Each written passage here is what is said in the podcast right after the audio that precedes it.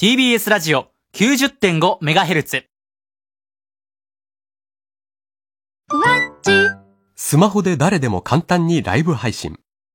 みんなのライブ配信はふわっちが一時をお知らせします。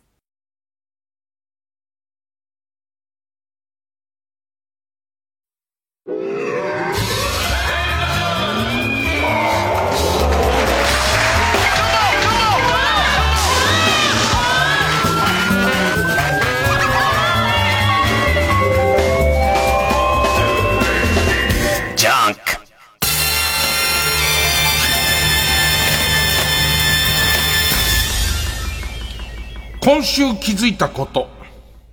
とりあえずずっとやってた、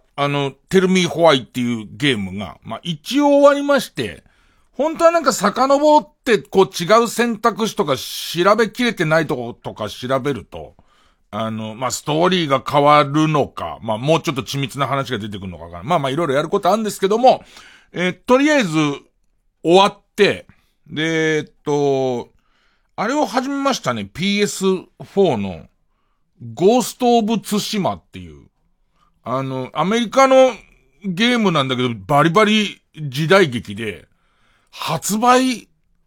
日3日で250万本とか売れてるみたいな。すごい、まあ大ヒットゲームで、もうゲーム好きな人に対しては言わずもがななんだけど、これを後輩の河野くんね、河野和夫くんすげえゲーム好きなんですけど、こうゲーム配信とかやってんの見ると、まあ彼はすっごいゲームがうまいんで、ちょっと面白そうだなと思って。で、まあなんか津島に元が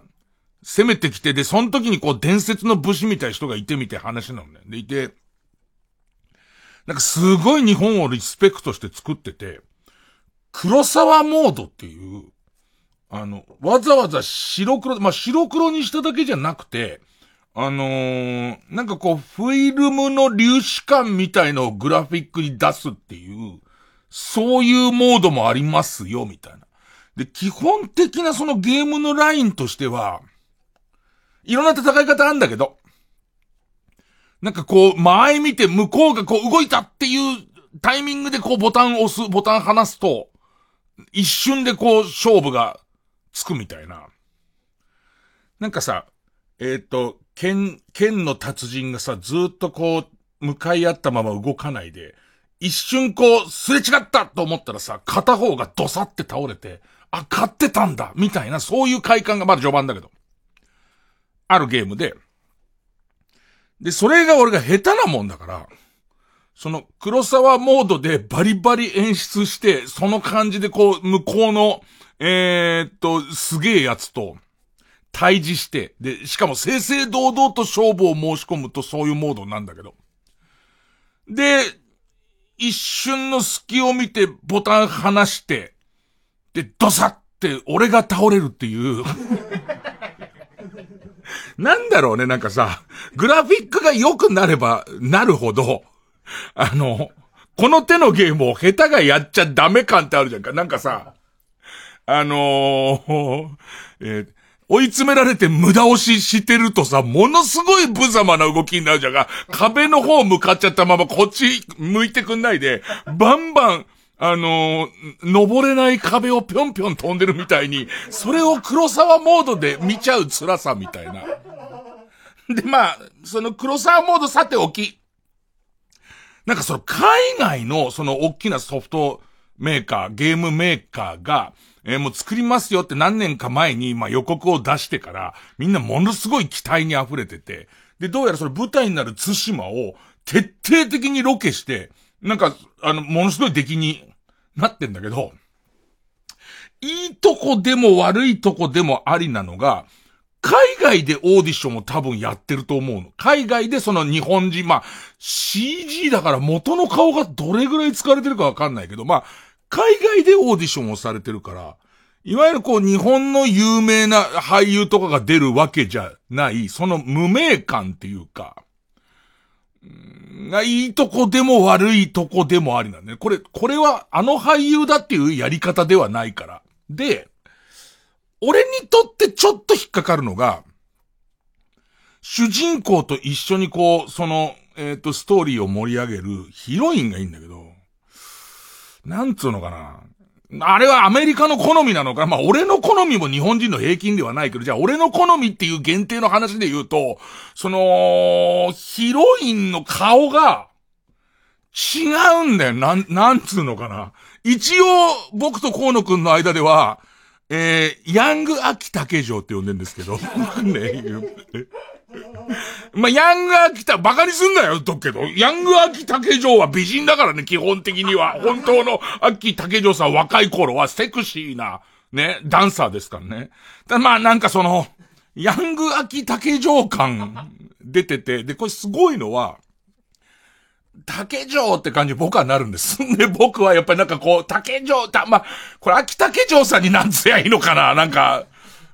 その、誰にすんのが正しいのかわかりませんけど、ヒロインがその竹城感が出ちゃって、いまいち最初のうち入れないんですけど、どんどん進んでいくと、彼女のこう、ストーリーとか、彼女と戦っていった結果、竹城を可愛らしく見えてくるのね。だけど、竹城じゃなくていいんじゃねえか。これ、もう、そうね。竹城が CG で生成されたもんなら謝んなくていいんだけれども、家族がいるんなら、これは申し訳ない。その言い方は、まあ、あくまで俺の好みの問題だから、なんとも言えないんだけれども、まあ、そんな、ゴースト・オブ・ツシマやってますね。でも本当にめちゃめちゃグラフィックが綺麗だったり、なんか和のテイストみたいにすごい入れてて、なんかこう風を感じるみたいな、風を、普通だったらさ、向こうの方に手がかりがあるよみたいなマップとかさ、まあなんか、教えてくれる人みたいなの代わりに、風が吹いていく方向に行くと、何があるとか、こう、狐追いかけていくと、祠あるとか、なんかそれの和のテイストとかがまあまあ面白いんだけど、とにかく俺がヘッポコだから、ぐるぐる回っちゃうから、剣の達人として来てるはずなのにもかかわらず、で、そのグラフィックでぐるぐる回っちゃうから、なんかね、申し訳ない感じがする。ずっと。で、しかもなんかその史実を元にして作ってるから、まあその坂井仁という人がいるのかどうかは知らないけど、なんかすまないっていう感じが、してます。ね。いきますか。月曜ジャンク伊集院光る深夜のバカ力から。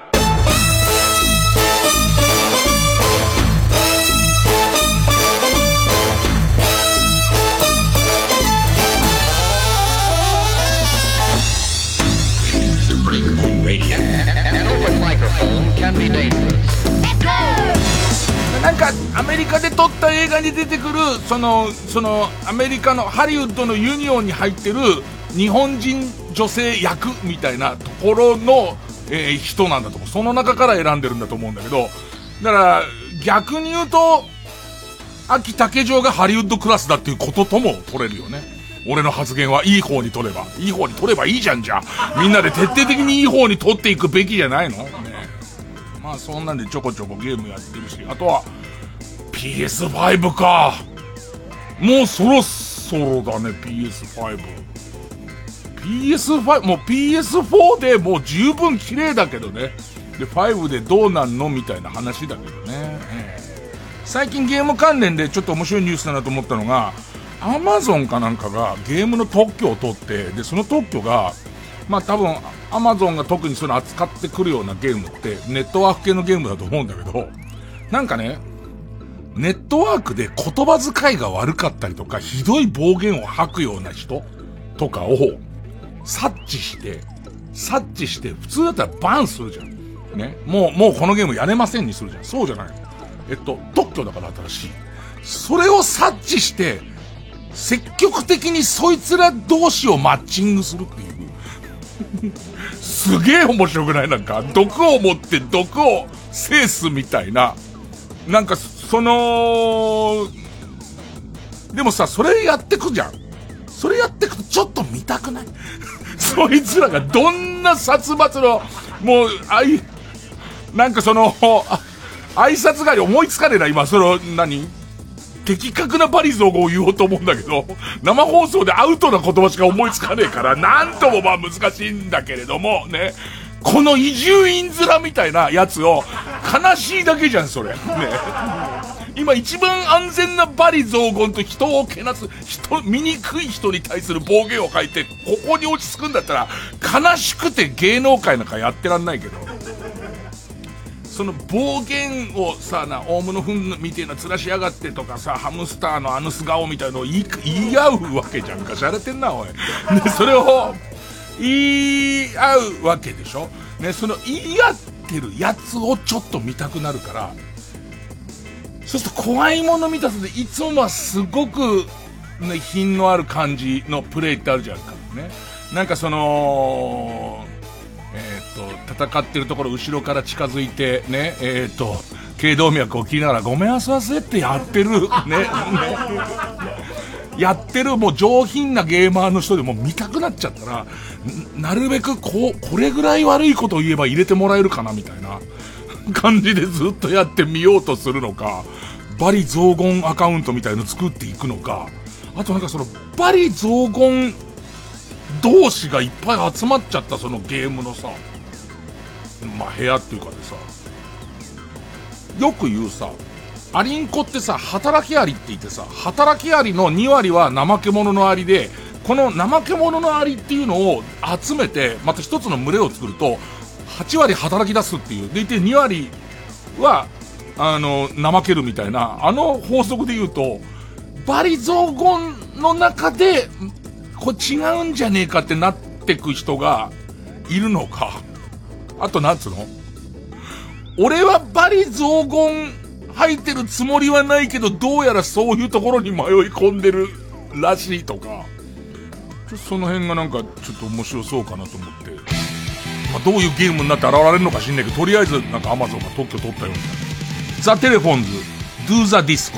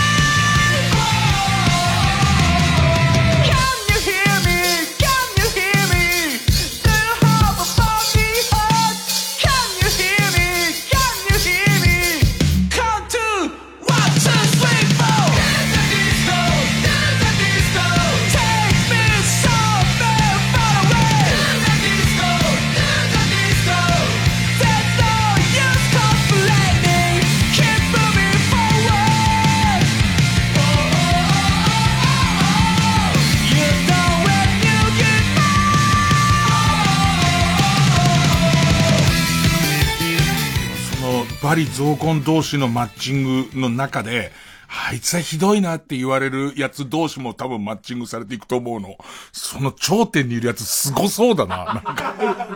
やっぱ頂点にいる、もう本当の頂点まで行っちゃったらさ、例えば8人いないとできないゲームとかなっちゃうじゃん。今度さ、もう一番純粋な人とのとこに急に入れたいよね。純粋すぎる人もさ、困ったもんじゃんか。そんな簡単なことじゃないからさ、なんだ世の中なんていうのは。なんかすごいのを見てみたいよね。一周も二周もしたやつ。あとは、その、もうアルティメットの究極的なバリ雑言クラスだってもう覚悟ができてる連中がすごい罵り合うじゃんか。ものすごい罵り合ってるところに何かの間違いで一番お上品なクラスのやつ入っちゃった時にすげえ深読みしてこれすげえディスられてんじゃねえのみたいな。お上手ですね。どういうことみたいな。ねえ、僕が油断しすぎてうっかりやられてしまいましたみたいなやつを、何こいつみたいなことにも、なんのかもね。あとちょっと、ゲームの話ってちょっと違うんだけど、似たところで最近気づいたっていうか、最近見たネットニュースですごいなと思ったのは、なんか囲碁の世界大会みたいのを、もうあってできないから対局コロナで対局できないからっつって、ネットを通してやろうと。で、まあ、そういう意味ではそんなに相性悪くないと思うんだ。回線スピードとかもあんまり関係ないじゃんか。ね。日頃ご意思をぶつけ合う大会をネットに対応させると、ちょっと回線のスピードで、ね。ご意思が飛んでくるのをもう本当に、60分の1触れみたいので避けてる人たちは、まあ難しいと思いますけども、普通の囲碁の世界大会があって、多分世界1位2位の対戦ぐらいのレベルの対戦で、もう全世界の囲碁ファンが、生配信を、対局を、見守ってるところで、もう度肝を抜くような一手が刺されて、全員がもう息を飲む、次の一手どう来るのよってなった時に、全員が息を飲むような手が打たれて、それがめちゃくちゃなんだって。ね。そんな打ち方ねえだろっていう手なんだって。したらそれがクリックミスらしくて。ね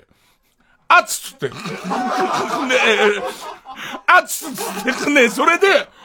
俺、囲碁のこと全然わかんないけれども、なんか急に、ね、王様をこう掴んであげて敵の王様の前にドーンっていうのを一手目でね動けねえだろそれみたいな本当に全員が見てる人がそりゃないだろうっていう手打たれて世界大会グダグダになったっていうのを聞いてなんか世の中面白いことがすげえ起こり続けてんな。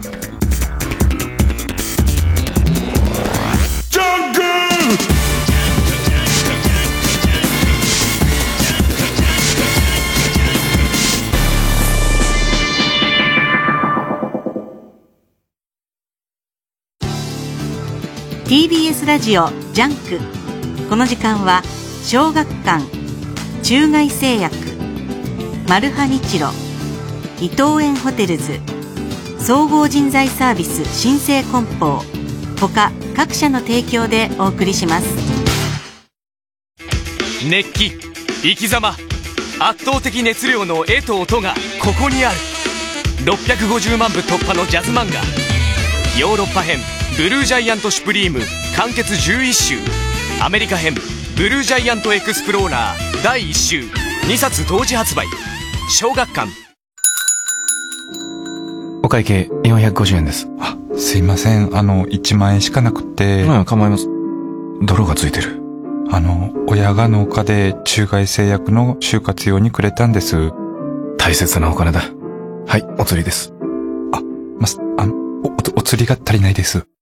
佐藤健です。クリスピーサンドの好きなとこなんといってもウエハースの食感かじった瞬間のサクッとした音まで美味しく感じるんだよね。え、聞こえない？これぐらい近づけば。どう？聞こえた？サクッとかじるハーゲンダッツクリスピーサンドザ・キャラメル。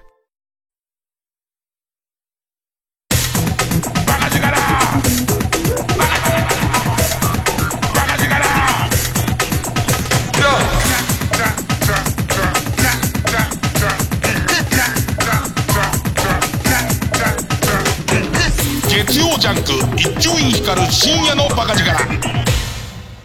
まあ、びっくりしたろうね。世界1位2位ぐらいの対決だから。町内の名人戦でおじいちゃんが、もう絶対的なとこで M&M 置いちゃったのと同じぐらい。チョコですけどみたいな。急に黄色い綺麗なやつが来てね。間違えちゃったんだぐらい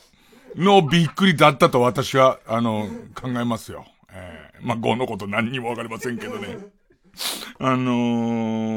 先週ばっかみたいに長くフリートークをしたせいでコーナーが全部飛ぶというね。あ、先週さ、話してからちょっと驚いたことなんだけど、リスナーの人に教えてもらったんだけど、ちょっと恥ずかしいっちゃ恥ずかしいな。秋田旅行に行って、その先の居酒屋で、フェラガモの靴がなくなったみたいな、まあ、これ事実はここ。俺の見てる前でフェラガモの靴がなくなって女の人が怒ってたっていう事実で。で、その後何を持ったかわかんないけども、人を切り落とす落とさないみたいな話になった記憶は、どういう流れだったかわかん、どうしてなるのかがわからない。ね。自分が旅先で起こった事実をいっぱい頭の中に思い浮かべても、俺の祈祷がおろし金でおろされるようなピンチはなかったはずなのに、話の中にはそれすごい出てきましたよね、確か。ね。で、まあ、チンチンだ、フェラガモだチンチンだって言ってる時に、なんか秋田の方言では、当たり前のように、ガモっていうのは、男性器のことなんだっていうの。知らないよね。だからちょっと恥ずかしいのは、もう、秋田ではあるあるギャグっていう、なんだ、関西弁で言う、ババはうんこだから、ジャイアントババってどれぐらいでかいうんこなんだよ、みたいな、そういうもう、ベッタベタの、ことらしくて、ちょっとすっげえ恥ずかしいみたいな。で、あと、どうしてあの話の中に俺の祈祷を失う話が混入したのかも未だにわかんないし、聞き直すのは絶対嫌だし。ね。で、まあ、言いたかったのはそれで、いわゆるネタのコーナーが全部飛んじゃって。で、そうするとさ、それでもいただいたの結構ありがたいもんでね、そんな、せっかく、超面白いの書いたのに、やらない週があるような番組大変申し訳ないが、まあ、ネタ投稿を新たにしてくれた人もいる。でいて、ただ数は減るから、例えば、そうね、カルタのコーナーなんかは新しいテーマにならないから、新しいのあんま来ないです。で、来た分は全部整理して、それでも相当時間が、その番組までに、あ、ちょっと時間空いたなってなって。ほんで、その時来てたのが、構成3人衆のうちでも、ビンちゃんと大家くんがもう来てて、で、なんかやることないねって話になり。じゃあ今から、映画見に行くかっていう。3人で映画見に行こうっつって。で、いて、ビンちゃんと大家くんに、鬼滅の刃見たって言ったら見てないって言うから、じゃあ行こっかっつって行って、で、日比谷東宝シネマとかで9時ぐらいかなついて、9時ぐらいついてみたら、鬼滅の刃と、とんかつ DJ あげたろうと、やってんだよ。で、これは君らは僕のブレインとして、僕はどれを見るべきだっていう話になって、ね。俺らはどれを見るべき、今見るべきなんだ。ただ、ちょっと難しいのは、よく言う、今現在の僕の、ラジオ哲学は、ネタになるから映画見るっていう感じではなくて、そもそも見たい映画をめんどくさいとか、ね、思って言ってないような映画を、まあ、どの道面白くてもつまんなくても、結果ラジオで喋れればいいんだっていうことで、行くが正しいと思ってるんで、このとんかつ DJ あげ太郎に関しては、僕は言いたいことありまして、この番組を長く聞いてる方は、おそらく、とんかつ DJ あげ太郎っていう言葉を初めて聞いたのはこのラジオだと思うんですよ。僕がとんかつ DJ あげ太郎っていう、漫画にハマってたので、そこでポロって言ったのを、ほとんどの、漫画に詳しい人以外は、単なるまた妄言だよと。ね、あの人のありもしない何か、造語をただ言ってるんだって思ってたっていう、どれぐらい前かな。単行本の2巻が出た時だと思うんだよね。で、とんかつ DJ あげ太郎って言葉を発していたんだけど、それ以降、なんか注目の感じ。真面目なさ、ワイドショーとニュースの境目がなくなっちゃってるからさ、なんか、真面目なアナウンサーがさ、その、ニュース読む口調でさ、とんかつ DJ あげたろうっていうのすげえ面白くないなんか、ね。何言ってるか分かってるっていう、ね。悪いことしちゃった人、ね、悪いことしちゃった人が出てて、延期になるかどうか、今、困ってますよっていうニュースとして、とんかつ DJ あげたろうのっていう話がすげえ出てきて、で、悪目立ちしたじゃん、とんかつ DJ あげ太郎の映画って。で、さらには、爆笑問題の、番組出た時に、太田さんが、もう喜んじゃって、俺のことをずっととんかつ DJ って呼んで、とんかつ DJ あげ太郎って呼んでて、むしろ、生きづらくなってたの、俺の中では。なんか、その、出てる人の中に悪いことしちゃった人が出ちゃったりしたっていう理由で、際立ってる。しかも、そこにとんかつ DJ、誰がとんかつ DJ だろうね。そのね、とんかつ DJ が行くっていうことの、ベタさみたいなものに、ベタさや、あと、その、悪いことしちゃった人がいるから見に行くっていうのも変な話じゃんか、そんなのも。それもちょっと違うじゃん、みたいなことがあって、むしろそもそも漫画始まったばっかりの時から読んでるのに、あげ太郎いけてないっていう俺と、それと、鬼滅の刃も、漫画全部読んだ、漫画ね、最後の一巻だけ見てないです。撮っといてて、見てなくて、漫画全部読んだし、あとなんかテレビ番組で、鬼滅の刃がすごい好きな、小学生みたいのと共演したときに、なんかその子がすごい、その鬼滅の刃が好きなその子っぷりみたいにちょっと心打たれ、おじさんも見るよみたいなことを言っちゃったんで、鬼滅の刃はどっかで見なきゃいけないっていう、もうこの二択に関しては俺のすごい素直な二択なんですよ。で、そこでブレインに決めてもらわなきゃならないから、で、どっちにするって上映時間の開始もほぼ一緒なの。ほぼ一緒で、鬼滅を見るか、これさ、どっちも俺がこれ行くから行くぞって言った場合、あげ太郎、とんかつ DJ 見るぞって言ったり、鬼滅見るぞって言った場合、最近あれらしいじゃないですか。キメハラとか。ね、あげ太郎ハラとかがあるから、そのどっちかになっちゃうじゃん、もう。キメハラとか誰が作ったか知んねえけどさ、なんか別に今までだってずっとさ、あったじゃん人気漫画とかまだ見てないのって言われるのかって、それを、もうなんなのその、鬼滅に関わりたいみたいな。鬼滅に関わって便乗していい商品残ってのはあと電録だけですから。電録が来年の節分に鬼滅の刃とコラボするのに関しては問題ないですけど、もういいわ、鬼滅で、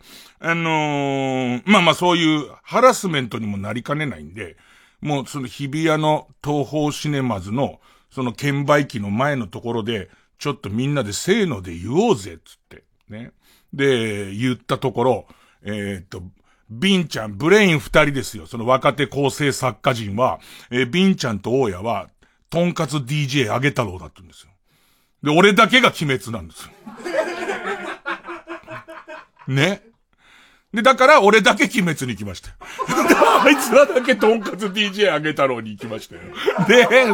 じゃあ終わったら落ち合おうぜ。だってもう何しに行ってんのかわかんないで、終わったら落ち合おうぜ。何のためにあいつらに俺金が、あいつの分も金がなってる意味もわかんないし。で、もっと言うと、俺はさっきも言ったように、とんかつ DJ あげ太郎を、本当に漫画の始まったばっかりの時からとんかつ DJ 見てるっていう流れで、本当に実写版見たかったのに、ちょっとそのテレとか世の中の流れのせいで妨害されてるっていう正統派の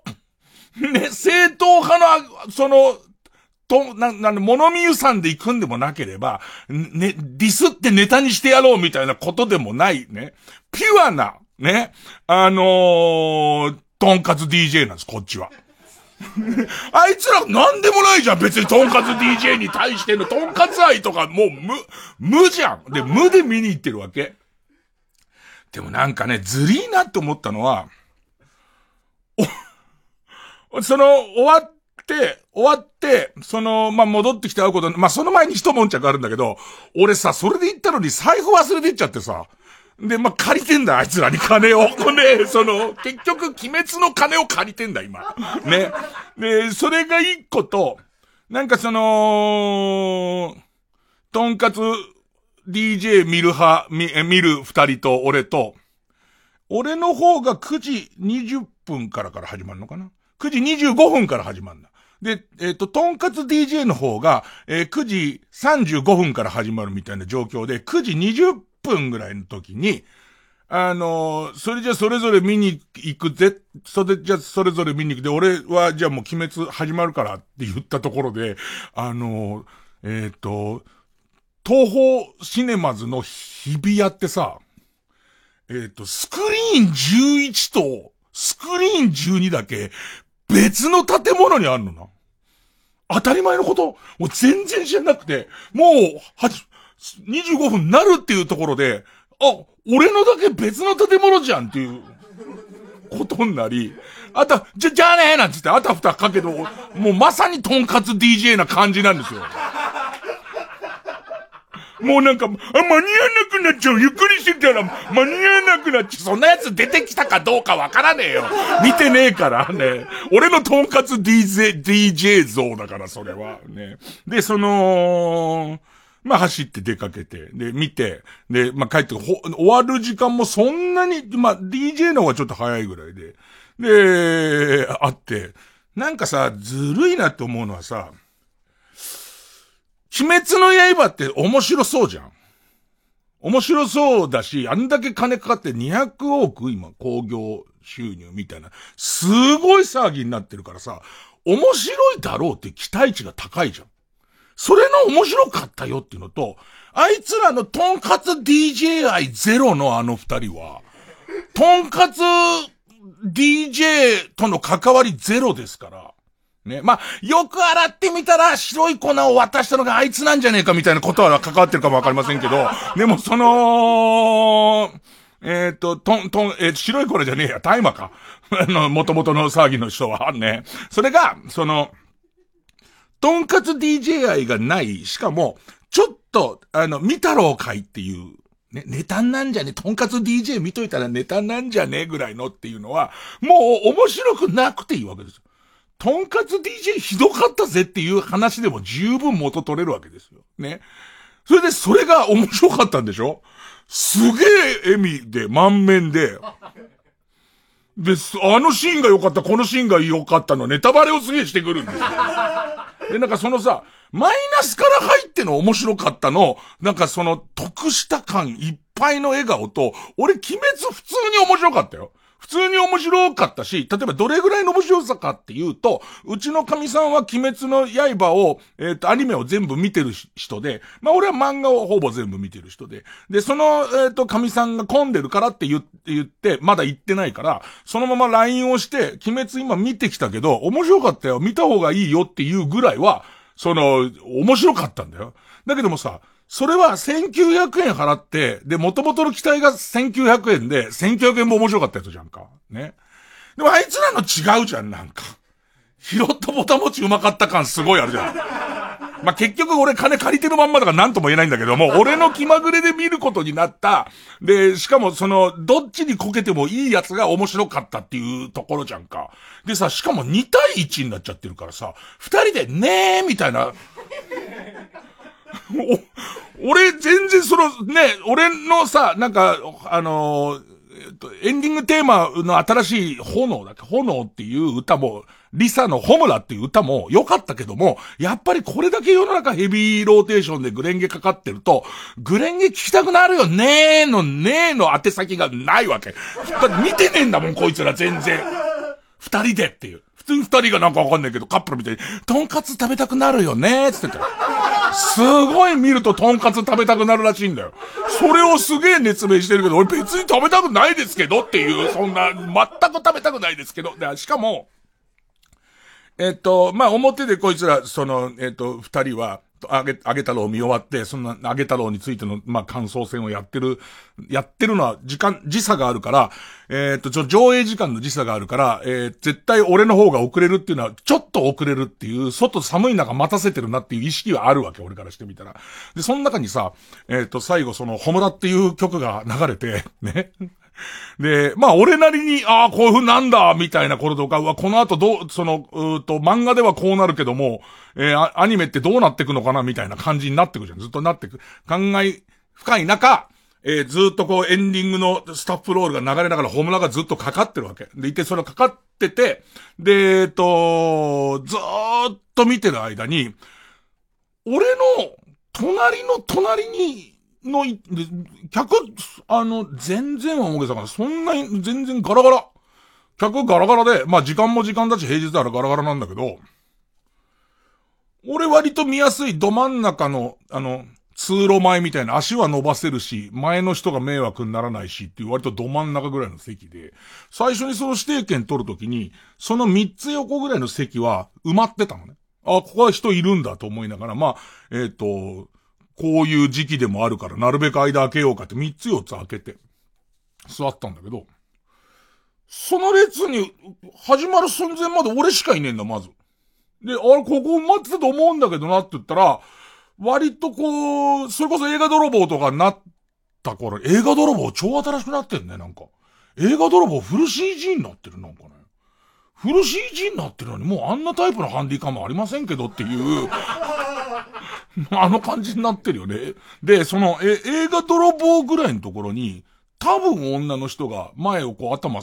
を下げながらこうやって来て座って、あ、ギリギリで来んだなと思いながら。したら、エンディング終わる、俺がちょうど余韻に浸ってて、もうストーリーが言えねえから、ね。結局最終的に、前段になった主人公が、体に溶き卵を塗りつけて、それでパン粉をまぶして油の中に入ってく、なんかその、そういうやつ、全集中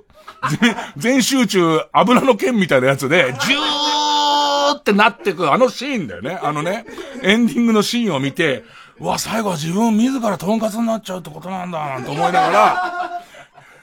ネタバレできないんでしょ？こう、ネタバレしたら怒られるんでしょ？多分ね。怒られるとこ、あげ太郎の方のネタバレはごめん。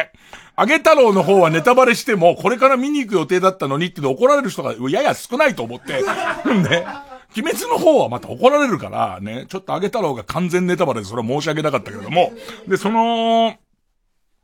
余韻にこうやって浸ってて、あのシーンもあったし、このシーンもあったなと思いながら、余韻に浸ってたら、その、さっき途中で入ってきた女の人が、まだ真っ暗なのに、ごそごそって立ち上がって動き始めたのはいいんだけど、段差につまずいて、びっくりするぐらいこけた。ほんと危ないぐらいこけて。真っ暗の中危ないぐらいこけて、でいて、ゴロゴロって言って、今のシネコンの通路って結構広いじゃん。あそこをゴロって言って、その前のところの椅子に頭ガンって言ったのよ。はーって思って。で、2回ぐらい立ち上がるの、フラフラっとする感じの。ね。で、そのまま、這いつくばるようにヨロヨロと出てったの。ね、その印象しかないわ、もう。俺の余韻の咀嚼する一番大事なところで、そんなの前で起きられちゃったら、もうそれしかスコーンって全部ストーリーとか飛んで、もう全然わかんないわ。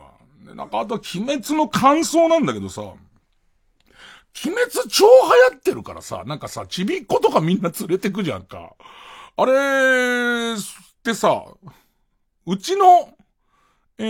朝の番組の、アシスタントの竹内かなえっていうママアナウンサーがさ、なんか鬼滅を子供は見たことはないんだけど、あんまりみんな鬼滅ってか行きたいって言い出したんで、連れて行ってあげようと思ってんだって話して。で、俺は子育てしたことないからさ、子育ての子供は人の子供がどう育とうが、そんなことは知ったこっちゃないですよ、こっち側からしてみたら。で、だけど、俺の見た鬼滅の今までのイメージで、そんなに小学校の子に見せるものかこれっていう感じで、でも世間的にさ、あんまそこ触れないじゃんか。みんなで鬼滅見に行こうの空気になってるけどさ、だっていきなり家帰ってきたら一家惨殺されてんだよ。ね。それって子供見るような話っていうの、俺の中でちょっとあんだけど。で、何より、多分今回のそのなんかチャポッポの話ね、チャポッポの話はなんか夢悪夢を見せたり、いい夢見せたり、夢を操るなんかその鬼が出てきて、でいてなんか戦うわけで、途中でなんか気づくんだよね。とんかつをあげるのと、その DJ でそんなに皿を回すのは同じだっていう。ね、これは共通点があるって思って、なんかその、あげ太郎が頑張るっていう、そういうシーンがあるんだけど、その、なんつうのかな。例えばあれを見た小学生の子がさ、あれを機に悪夢を見るようになりました、夜泣きをするようになりましたって言われたら、それは、そうでしょうねって思う。あれを見てからずーっとうちの子夜泣きが止まりませんっていうことになったら、それはあなたの子供が正しくあの映画を理解したから、そうなってんだと思うよっていう俺は作品だと思うのね。でもさ、全然そんなことって世の中の人言わなくない？なんか、結構、あれ、指定みたいなのあんの？ R 指定的なやつって、PG 指定はなんか子供に言うときにはちゃんと説明しましょうみたいなやつね。PG12 だと、あれだよね、ピンク12じゃないよね。豚肉を12分間揚げると美味しくできますよの方の、いや、見てねえけどね。揚げ太郎の方は。ね、でもその、PG12 はついてるものの、なんかわかんないけど、子供と見に行く感すげえ、俺はある。家族で見に行く感すごいあって、いや、で、しかも、その、俺が見に行くきっかけも小学生のその、めちゃめちゃ鬼滅が好きな女の子だったりしたから、なんかそういうもんなのかと思いながら、今ちょっと悔しいのは結構ネタバレされたあげ太郎を行くかどうかっていうことに対して、相当悩んでる。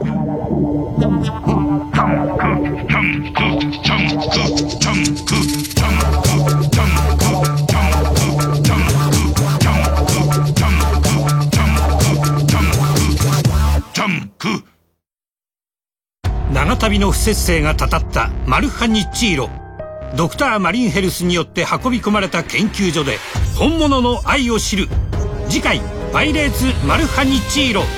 ずっと元気でいてねの暗号 DHA。 どこさヘキサーソンマルハニチロ。お仕事を探しているあなた、新生グループの新生梱包にお任せください。新生梱包？新生梱包のウェブサイトではさまざまな物流のお仕事を検索できます。ぴったりのお仕事がきっと見つかりますよ。未経験でも大丈夫なのね。さあ、新生梱包で検索。三井住友信託銀行主催 TBS ラジオ公演、私遺産。忘れられない人がいる。残しておきたいものがある。守り続けたいことがある。あなたが誰かに伝え残したい人、物、ことを400字でご応募ください。締め切りは11月30日。私遺産で検索。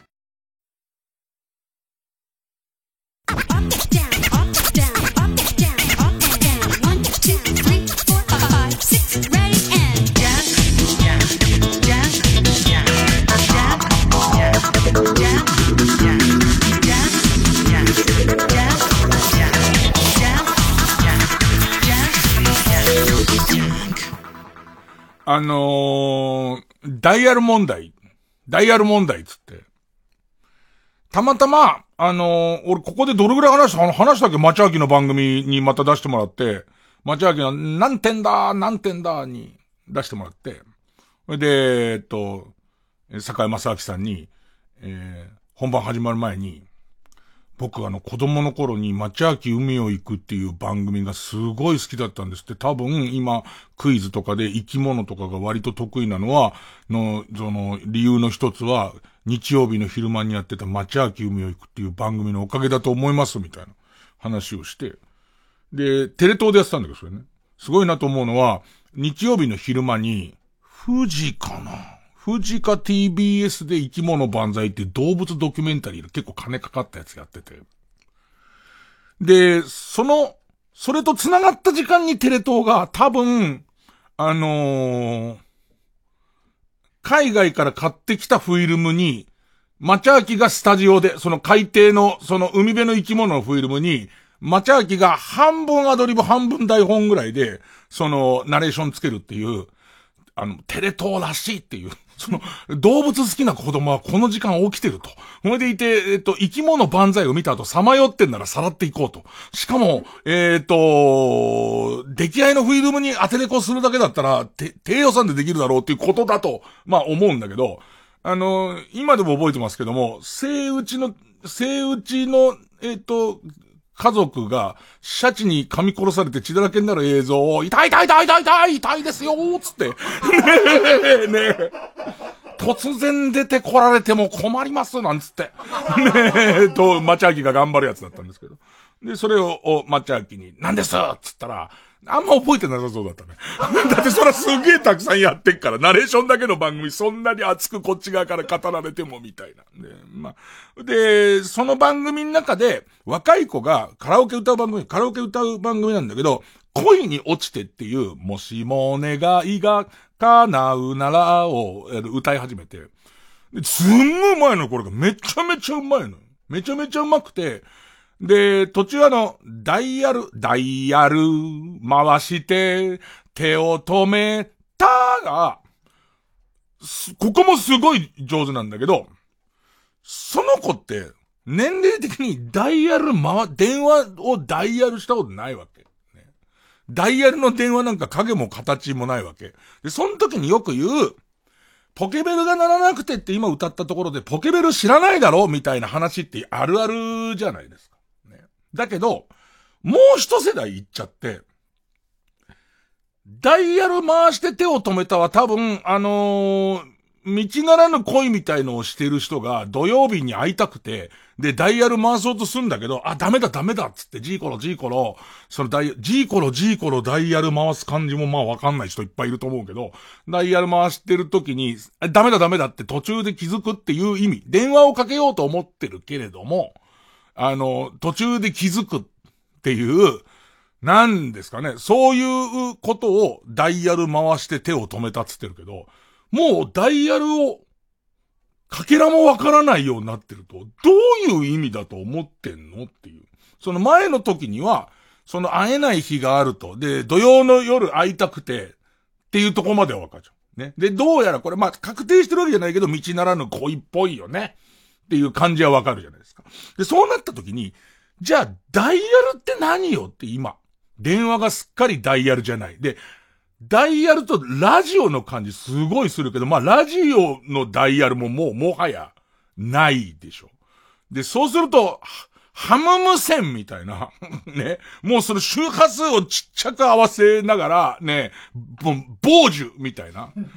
これを回してる途中で、ダメだって思うのってすごいことじゃん。ねえ、土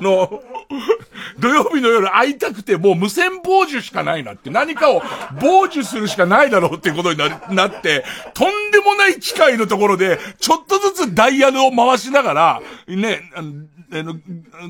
これ聞こえそう、盗聴が成功しそうだってなってて、ダメこんなことしてちゃってなってくると、もう相当やばいでしょ。で、あと、なんかそれでダイヤルって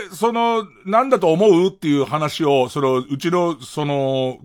ダイヤルって聞いたら直感的に何を思い浮かべる、今ダイヤルってどこに使われてるって話をうちの若手マネージャーの20代の栗原ちゃんに聞いたら、マンションの自分の住んでるマンションの郵便受けあんじゃん。郵便受けがダイヤルですっていう、うちあそこの鍵をするのに、右に何、で、2階何、左に何って開けるやつがダイヤルですっていうのね。あ、そっかって思ったんだけど、それもやばくない？道ならぬ恋のやつのマンションの家行って、で、マンション行っちゃって、下のポストのところで、ダイヤル回して開けようとしてんじゃん。でいて、やばいじゃねえよ。で、手止めてんじゃねえよっていう。相当やばいよね。で、もっと言えば、金庫だってのね。所さんの番組で出てくる、金庫が、やっぱりダイヤルっていう感じなんだっていうのね。それ栗原から言わせれば、ね。もっとやばいよね。そいつんちって、金庫のダイヤルもう回し始めてて、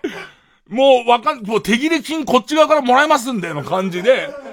今音が変わったから右が2ね、みたいな、そういうのをやった上でいて、で、スタジオでは相当煽ってるけども、今日も大したもん出ねえんだろみたいな。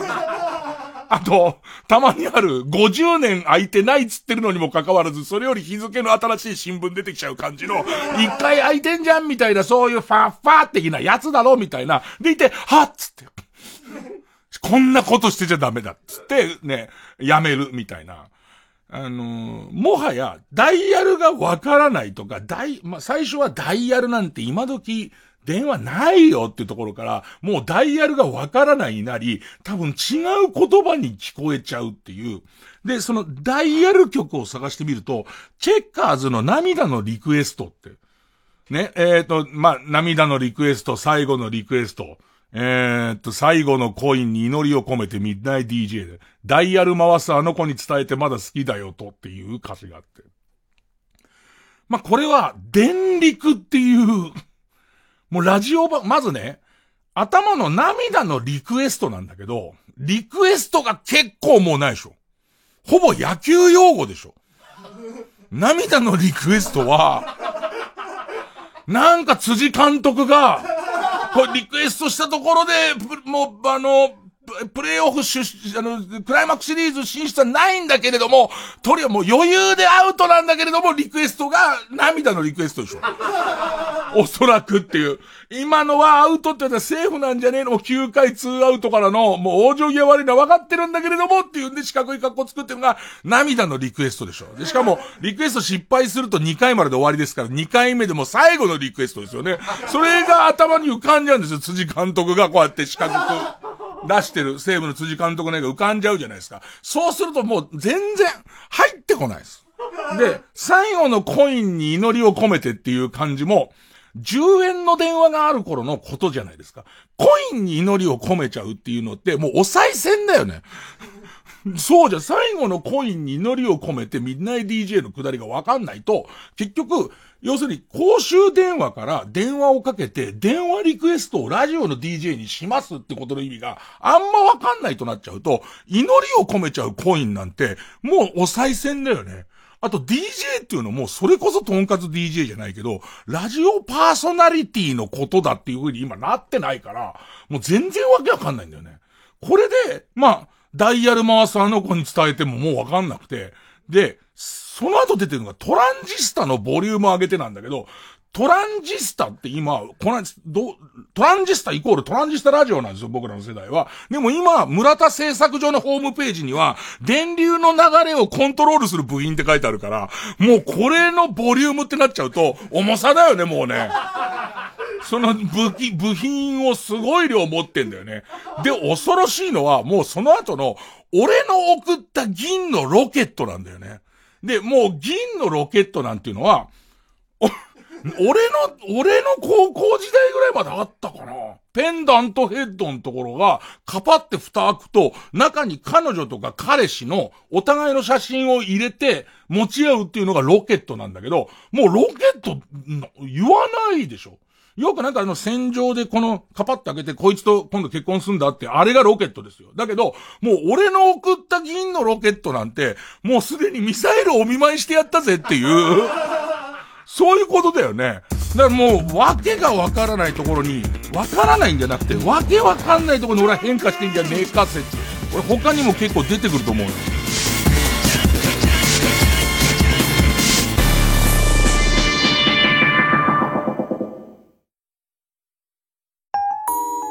ここでビタースイートのだけど会いたいをお聞きください。だけど会いたいなのに会いたい矛盾だらけ全部焼き尽くしたいはずなのになぜかあなたを信じたくて本当は触れた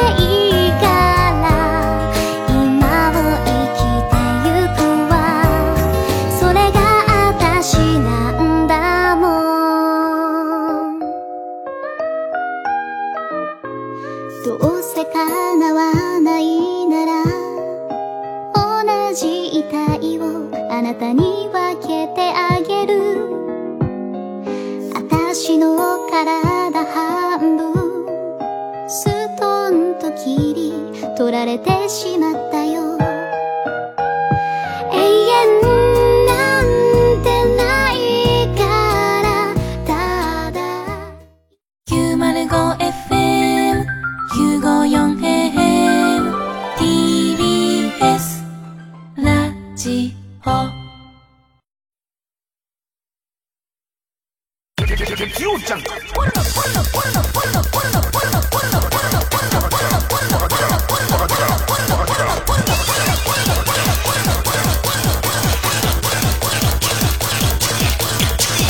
ュンヒカル深夜のバカ力。お客様の中に温泉好きな方いらっしゃいませんか？え？はい。お伝えしたいメロディーがございます。有名温泉地に49カ所お得に通える温泉宿なら、いい湯加減、旅加減、伊東園ホテルズ。春風亭一之輔です。山田五郎です。春風亭一之輔、山田五郎のタッグマッチの第2弾渋谷散歩編が現在配信中です。目まぐるしい変化を遂げる渋谷の街から、私たち2人が選んだ寄り道スポットを紹介するプログラムです。あ、谷なんだって思うことがあるわけですよ。銀座線、地上3階に入ってくるんじゃない。地下鉄が人の頭の上通ってるわけですよ。あのまま行くとどっかの地下に入っていくわけですもんね。そうですよ。っていうことは渋谷がいかに下がってるかってことか。音声ガイドアプリ耳タブはスマートフォンのアプリストアで検索してください。ダウンロードと一部のコンテンツは無料なので、皆様ぜひ一度お試しください。 TBS ラジオジャンク。この時間は小学館、中外製薬、マルハニチロ、伊東園ホテルズ、総合人材サービス新生梱包他各社の提供でお送りしました。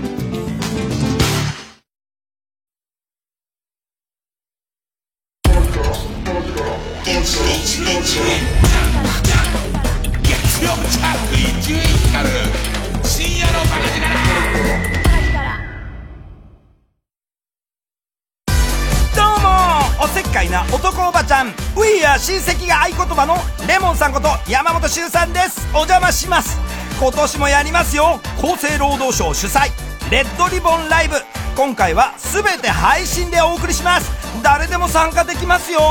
押尾幸太郎くんとか三浦雄太郎くん、さくらまなちゃん、青井そらちゃん、小庭くん、馬場ももこちゃん、堀くんほか豪華な出演者と HIV エイズのこと、我々の命のこと、いろいろ話していきたいと思います。そう、もう15年もやってます。関係ないよなんて人いませんよ。そこでウェビナーとしてレッドリボンライブに参加していただけるあなたのお申し込みお待ちしております。チャンスチャンス。詳しくはレッドリボンライブ .net を検索してください。これを今聞いてる人、運命かもしれません。お申し込み待ってます。レッドリボンライブ。マグサ三浦淳です。伊藤マグサ成功です。この度東京国立博物館の東洋館だけにフォーカスした音声ガイドができました。その名も東博東洋館見聞録ということでね。なるほど。まあ、マグサのことがね、これを聞いたらよくわかりますよ。そうだよね、うん、そこを謎解いてもらうことと、ぜひぜひ。まあ、おじさん二人がってここには、原稿には書いてあるけど、俺もうおばさんだからは言っとくわ。おばさんがいろいろ東洋館のことを見ながら雑談しているという模様を聞いてほしいということです。はい、ということで詳しくはスマートフォンアプリ耳タブで聞いてね。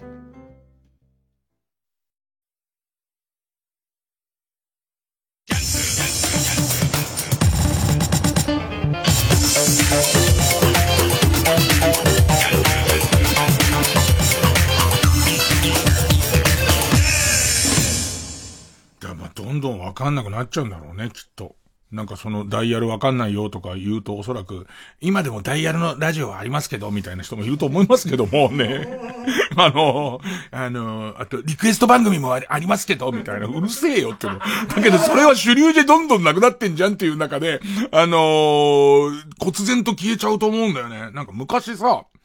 いろはにコンペイトウ、コンペイトウは甘い、甘いは砂糖、砂糖は白いみたいな、そういう子供の歌遊びがあったんだけど、それをうちのおばあちゃんバージョンは、高いは12回っていうのね。高いは12回っていう必ず言うんだ。で、それ何って聞いたら、大正時代に、その日本の超高層ビルとして、浅草12階っていう、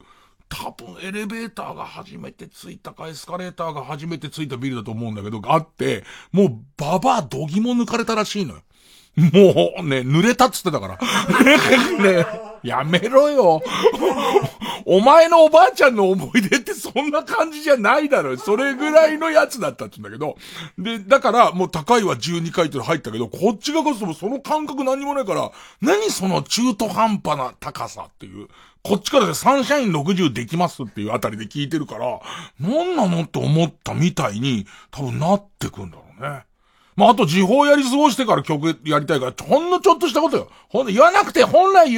ところよ。ね、もうのびのび、うちは、のびのび構成の俺のブレインを育てようっていう気に入ってるから、それは言わなくていいんだけど、俺ちょっと引いたことがあって、その東宝シネマズで。まあ、僕が、最初鬼滅行こうぜって言ってたくせにですよ。ね。お前ら鬼滅見たかっていう確認もして、鬼滅行こうぜっていう、早くスタンバイも済んだご褒美に、じゃあ俺がおごってやるよ、つって行きましたと。行って、結果あげたら、やってる、その、今やってるものの一覧の中で、どうするハゲ太郎を見る鬼滅見るって言った時に、正しい選択は何だったのかっていう、答えを言っちゃうのがいいかどうかわかりませんけど、全く同じ時間に、TBS さん一押しの罪の声がやってるんですよ。それに行きましょうってのは数字でしょ。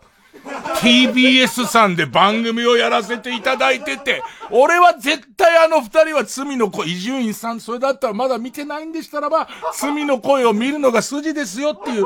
TBS 中にポスターが貼ってありますよっていうお話をなさるべきじゃないですか。俺は言ってくれると信じてましたけれども、それを言わずにトンカツ DJ だ、トンカツ DJ だ。まあなんかね、彼らの TBS ラジオに対する、TBS に対する忠誠心もそんなもんかって思いましたよ。僕らそれを教えるために仕方なく見ませんでした、僕も。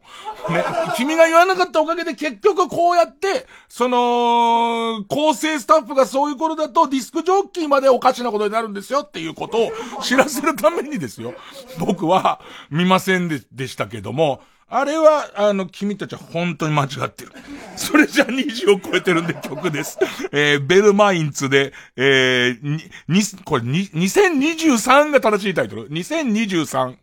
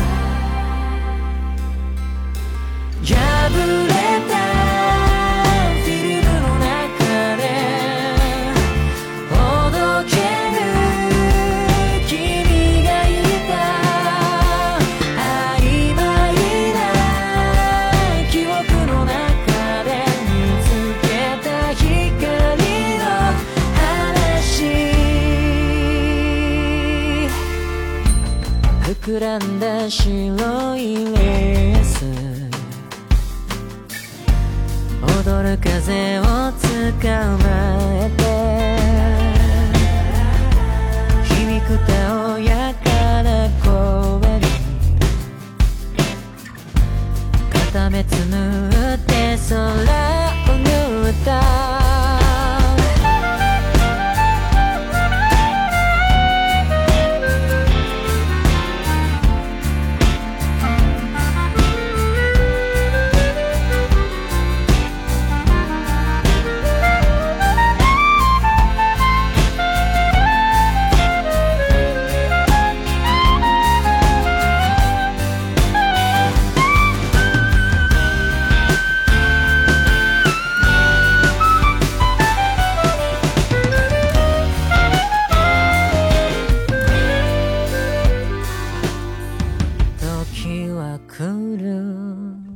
沈む夜なら悲しみに暮れてやれ、まどろうな朝方の夢、隙間からのぞく光、破れたフィルムの中でおどける君がいた、木漏れ日にくらんでむせた記憶も全て愛そう。でもちょっと小耳に挟んだのは、罪の声面白い説俺の周りすげえ出てんだけど、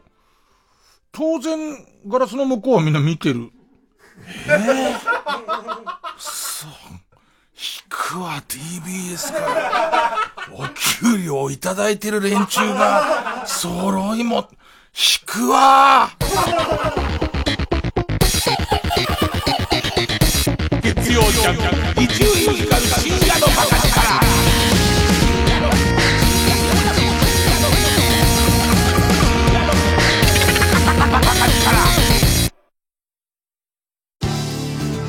TBS ラジオジャンク。この時間は小学館、中外製薬、マルハニチロ、伊東園ホテルズ、総合人材サービス新生梱包他各社の提供でお送りします。自由じゃないとか、孤独だとか、自信がないとか、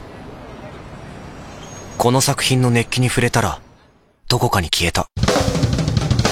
全ての思いにきっと響くジャズ漫画、待望のアメリカ編、ブルージャイアントエクスプローラー第1週、小学館。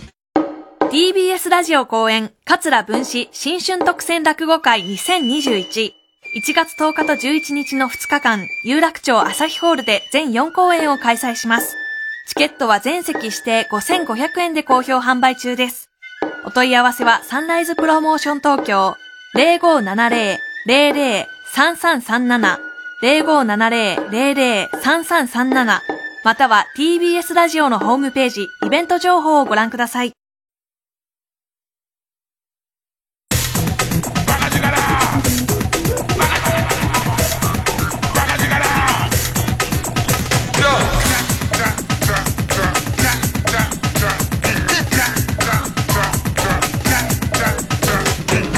月曜ジャンク、一丁院光る深夜のバカ力。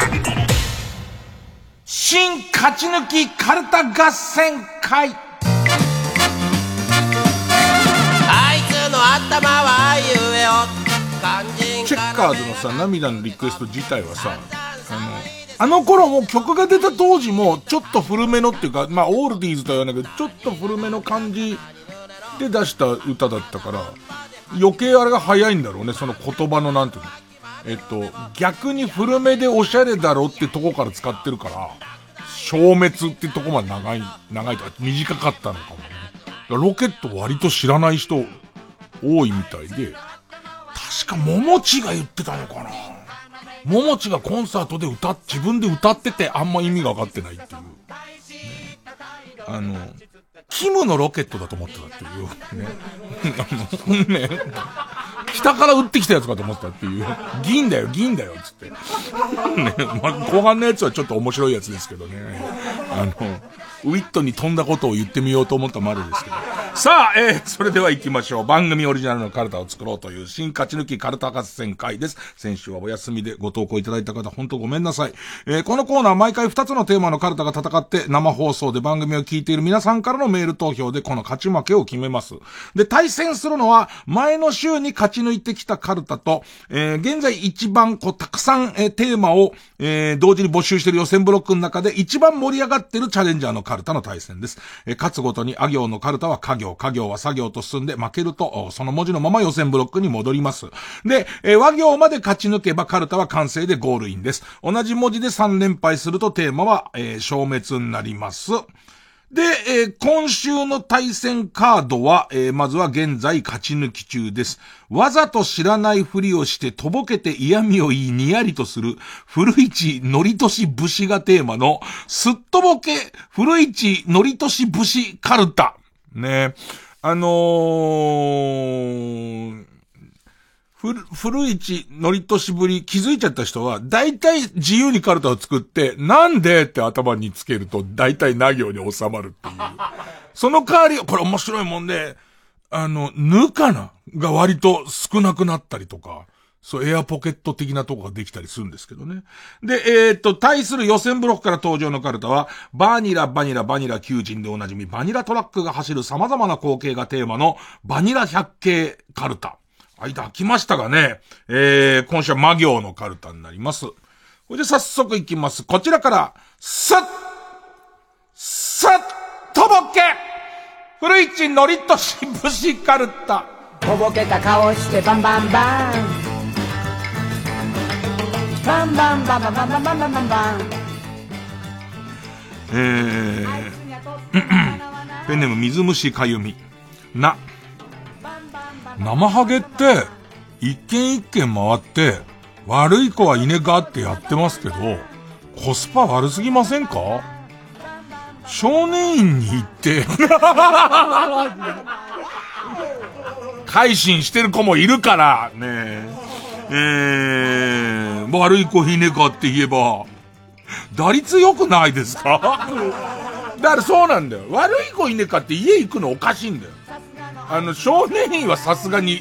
あれですけど、もっと不良の溜まり場みたいなところに行けばいいんですよ。ね。非行少年たちがたむろしてるようなとこ行って、悪い子いねがーっていう、それをやらずに、あの時間きちんと家にいる子に、ね、言いに行くの、変ですもんね。泣く子はいねえかーっつってさ、鬼が包丁持ってんだよ。泣くよね、お前が泣かしてんじゃねえかってとこですよね。ペンネームババザ度胸三世な。何でもかんでも鬼滅の刃に乗っかるんだな、まあ、タイムリーになりましたね。一生置いたことで何でもかんでも鬼滅の刃に乗っかるんならいっそ渡る世間は鬼ばかりも今こそ新作を作ってえなりかずきが泉ピン子を叩き切る回を放送したら視聴率取れるんじゃないですか。鬼滅の回ですからね。続いてペンネーム のそりのそりとな。中目黒って目黒区の端っこにあるのに目黒のど真ん中にありますよみたいな名前つけるのおかしくないですか？むしろ渋谷区の端っこからちょっと出てるぐらいなんだからこぼれ渋谷とかいう地名でよくないですか？あと寄生虫博物館からまあまあ近いんで少しだけ字を書いて虫目黒でよくないですか？中ってやつを下のところね2本足せばいいだけで、ね、虫目黒に僕は虫目黒は住みたいです。中目黒はなんかすごいちょっとおしゃれすぎちゃって手が出ませんけど虫目黒の方はまあまあいいですね。なんかここ多分この知識の元は元構成の渡辺くんだと思うんですけど目黒駅自体が目黒区ないんで確かね目黒区品川区かなんかあんだよね 目黒駅がみたいな、悔しいぐらいどうでもいい記憶を頭に俺やつに植え付けられたせいでどうでもいいやつ入っちゃってますけど、ペンネームわんぱく大仏な。涙の数だけ強くなれるよって歌詞おかしくないですか？もし本当にそうなら柴田理恵さんとか劇団ひとりさんは白鵬ぐらいには勝てなきゃダメじゃないですか？徳さんもね徳光さんとかもね、徳光さんを白鵬にけしかけてみるといいですよね。また来たな真理だよ。ペンネームうんこ大好きな。殴る方も同じように痛いんだって熱血教師がよく言うじゃないですか。だったら生徒が教師を殴る方が良くないですか？それなら体罰問題も起きませんよね。でこういう生徒がよく殴られてたよね基本的にはね、基本的には。ペンネームポコヤ火山。流しそうめんってあんな大掛かりなセットを作ったのに流すのはそうめんだけってコスパ悪くないですか？食事後にカプセル入りのパンティとか流した方が良くないですか？ああ、なんですかね、ノーパンしゃぶしゃぶみたいなことですかね。そうめんとパンティが交互に流れてきたりするといいのかな。好きな人はね、カプセルに入ったパンティっていう言葉が僕は多分好きなんで、ガチャガチャのカプセルに入ったパンティがコロコロコロコロってくる感じが多分僕は好きなんだと思うんですけどね、赤いカプセルに赤いパンティが入ってるとは限らないあたりがまた多分いいんでしょうね。いいんでしょうねじゃねえ。ペンネームズラメンテ。なぶるって漢字、男女男って書いてなぶる。なぶるって漢字おかしくないですか？二人の男が女を挟んでる形ですけど、これって二人の女性から乳首攻めをされたいド M の男の気持ちを完全に無視していますよね。男女にした方が時代のニーズに合ってないですか？ってお前の性癖だよ。時代のニーズじゃないよ。もうな行まで行くとこういうのなっちゃうんだな。大自然守るな。ナンを持ち帰りしてもらうとき、インド人の店員のナンの畳み方が超高速で雑すぎませんか？うちの近所のカレー屋だけですか？特定のカレー屋の特定の店員さんの話だよ。ペンネームポコヤカザ奈良公園の鹿って鹿せんべいを買った観光客には群がるのに、鹿せんべいの販売所に群がらないのっておかしくないですか？販売所の方がせんべいがいっぱい置いてありますよね。鹿せんべい屋のおばあさんってなんかものすごいことしてませんか？まあでもそうだよな。何か多分そうじゃないと話がおかしいよな。何か闘気みたいな戦う気だから鹿に対してすごいこう闘気みたいなものを発してんのかな。鹿せんべい屋のババがもう半野生の動物がやばいっていう、そのあんだけ鹿せんべいをもらってる鹿ですらやばいって思うようなやつをすごいこう出してるっていうことですかね。かもうあの鹿せんべいの販売所を少しでも襲った時にはヒューみたいなことになってんのかですよね。ボキっていう小鹿の首をメリメリメリメリメリメリドサっていう形でっていうしかも鹿の大群の中に投げ込む角を両方持って一番強い鹿でその販売所に来たやつをもう首をバキバキバキっていってでいて角を持ってぶん回して鹿の大群の真ん中にドサっつってキッって見るからでそうするとここだけは手を出すなよっていう、むしろ積極的に観光客のやつを取れとね、それですよね。ペンネーム感度良好真田虫。ナシゴレンって要はチャーハンですよね。ピラフ、パエリア、ビリヤニ、みんなチャーハンですよね。メニューにわざわざマレーシア風の焼き飯とか書くんならマレーシアチャーハンでいいですし、ピリヤニあれもパキスタンチャーハンでいいですよね。次が流行るのはモロッコチャーハンあたりですかね。なんかわざわざルビ振ったやつあるよね、なんかね。俺よくわかんないけどビリヤニわかんないけどナシゴレンって書いてわざわざマレーシア風の焼き飯ですって書いてるならマレーシア焼き飯って書けばいいじゃんね。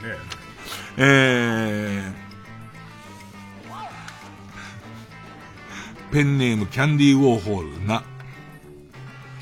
泣いた赤鬼ってタイトルでネタバレしすぎじゃありませんか？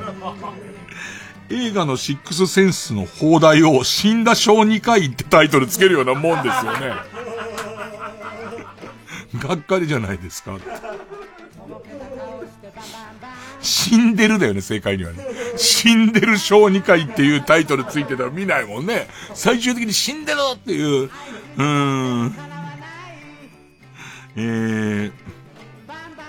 ンネーム、犬のしっこで育つ草。い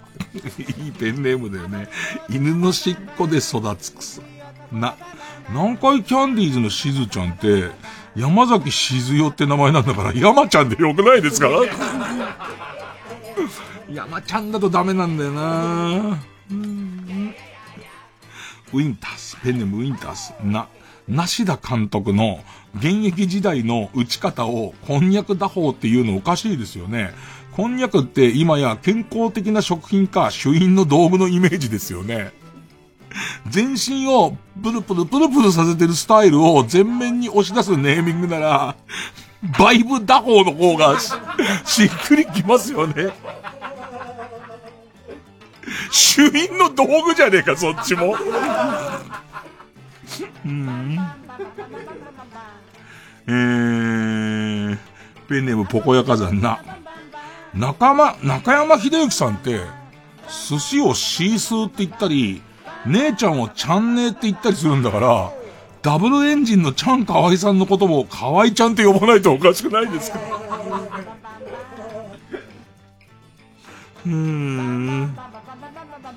ペンネームポコヤカザン。99の岡村さんの結婚をゲッターズ飯田さんが予言してたことが話題になってますけど、それより TKO の木下さんや木下ゆきなさんやアンジャッシュ渡部さんに対する悪いニュースを予言してあげた方が対策も打てたと思いませんか？そうね、そうなんだよね。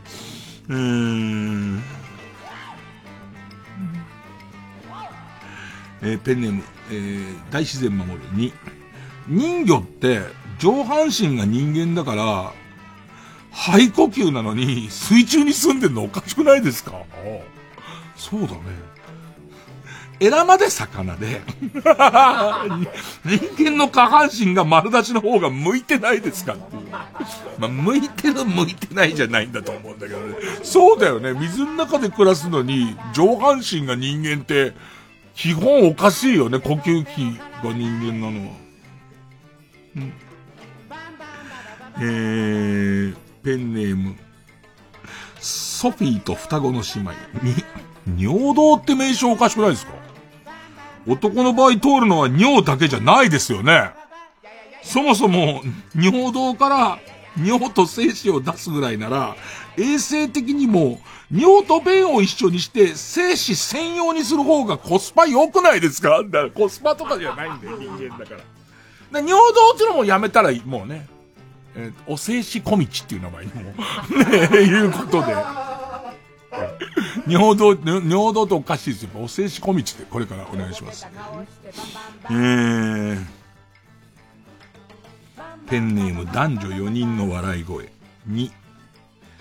人間目線でいつも笑顔に見えるからって、ワラビーの仲間のクオッカを世界一幸せな動物って呼ぶのおかしくないですか？尿管結石とか詰まっててもあの顔してたら、むしろ周りから苦しんでいるのに気づかれなくて不幸じゃないですか？ワラビーね、その微笑み、なんか世界一幸せ、本当にディズニーが作った、ディズニーが遺伝子操作して放ったんじゃねえかっていうぐらい、にっこりした顔してんだよ。そうなんだよね。あの顔のまま死ぬからね。ねえ、多分ワラビーの死骸もおそらく、あんな感じだもんね。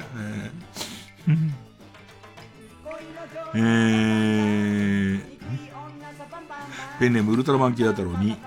錦野明さんやジュディ・オングさんのステージ衣装の袖はなんであんなにピラピラしてるんですか？カレーうどんを食べるときに汚す確率が高くなるし、巨大ローラーに巻き込まれたら確実に死にますよね。そうしてまであんな変な格好で歌いたいんですか？ごめんなさい。ジュディ・オングさんが巨大ローラーにそんなに近づくことがないと思いますし、ジュディさんがあの格好でカレーうどんも食べに行かないと思うんですよ。そもそもジュディさんはプロジェクションマッピングをやりたかったんですよね。そうなんだ。俺もともとエーゲ海の映像をあの衣装に映したかったんだけど、その当時の光源が足りなくて、いわゆる A 社議の光源が足りなくて、比較倒れに終わってあの感じになったらしいから、すげえ先進って、本当の情報だよ。たまにこの番組本当の情報を言うよ。ペンネーム疲れシャンソン港町。2020ユーキャン新語流行語大賞の候補に100日後に死ぬワニがノミネートされてないのおかしくないですか？されてないんだ。すげえな。確かに今はもう誰にも話題にしていないですけど、今年流行ったものであることは隠せないのですから、きちんとノミネートさせてあげて、あの作品を社会的に死なせてあげるべきなんですよ。まあ、基本的にはお笑い界ではこれに選ばれた時点でもう終わりの始まりっていう、完全にそこが終わりの始まりですっていうことになってますから。だってさ、100日後に死ぬワニって連載始まったのが12月ぐらいで、多分話題になり始めたらまさになったばっかりで、コロナ前はほぼほぼこれの話題で持ちきりだったよね。ゲストの人もあったし、書いた人もあったし、完全に無視なんだ。すげえな。ちゃんとしたことたまに言うよね、このコーナーね。すげえちゃんとしてるよね。ペンネーム神戸の助ぬるいつぶやきっていらなくないですか？アイドルのツイッターの髪切ったよみたいなやつ、ヒアルロン酸をぶち込んだよとか鼻にシリコン入れて高くしたよみたいなことはつぶやかないのにって書いてあるペンネーム鬼脱ぎたてパンティーがセットになってる DVD って意味わからなくないですか？買いでも虚しいし、履いても虚しいし、パンティーこきしても擦れて痛いし、何よりさっき自分で履いたから俺の脱ぎたてパンティーだしいいことなくないですか？ペンネームじゃがやまりこね。ねずこって竹じゃなくてスニッカーズを加えた方が栄養も取れてよくないですか？噛み切っちゃうだろ。俺硬いサラミがいいと思うびっくりするほど賞味期限いつまでなんだよっていう、あのサラミとかだと肉汁も出るしあと犬のガム、ね、あとサトウキビっての竹でいいんならサトウキビのことで甘い方がねずこもね嬉しいでしょきっと。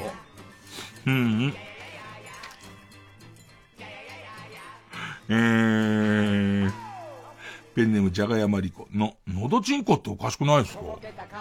形状や色合いはクリトリスの方が近いのにのどクリトリスの方がしっくりこないですか？ペンネームせせらぎおきょうの野沢雅子のモノマネをするのに悟空ばっかりってコスパ悪くないですか？戦えラーメンマンのチャーハンとかアニメ、それが声優の野沢雅子とか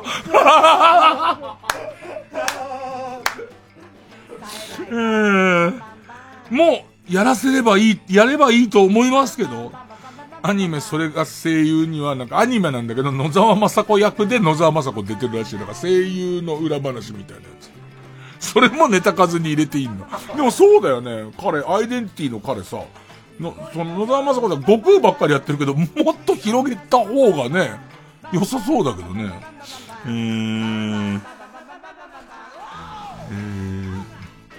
ペンネームいい塩梅ののど自慢っておかしくないですか？歌自慢でよくないですか？だってのど自慢だったらのどちんこのデカさ部門でもノミネート者が出るべきじゃないですかあと扁桃腺の腫れにくさとかねそういうんでもね出なきゃね。ラストどうにもならんよののぐそっておかしくないですか？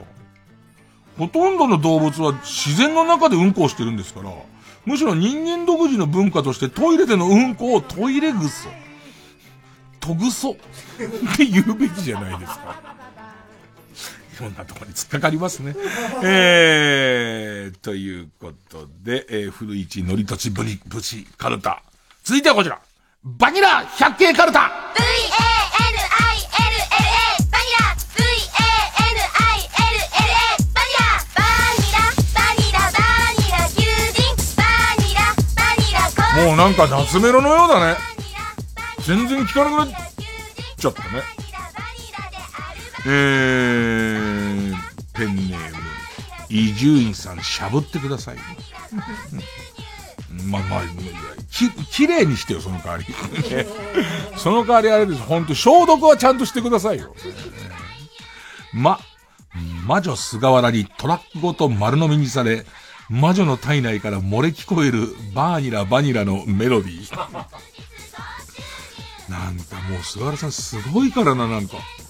そこそこ綺麗な方だと思うんですよ。 もともとっていうか年相に綺麗な方で、フルマラソンも走んでるのかな、あれでね。なんかで明るい人なのなと。ペンネームフラフラおじさん、真面目一徹で生涯独身だったおじさんの遺体を乗せた霊柩車が葬儀場を出てすぐの交差点でバニラトラックのすぐ後ろにつけてしまい、火葬場まで景気よく先導される光景を後ろのマイクロバスから眺めながら、この間の悪さ、おじさんらしいなと考えにふける僕でした。でもそういう時どうすんだろうね。バニラ、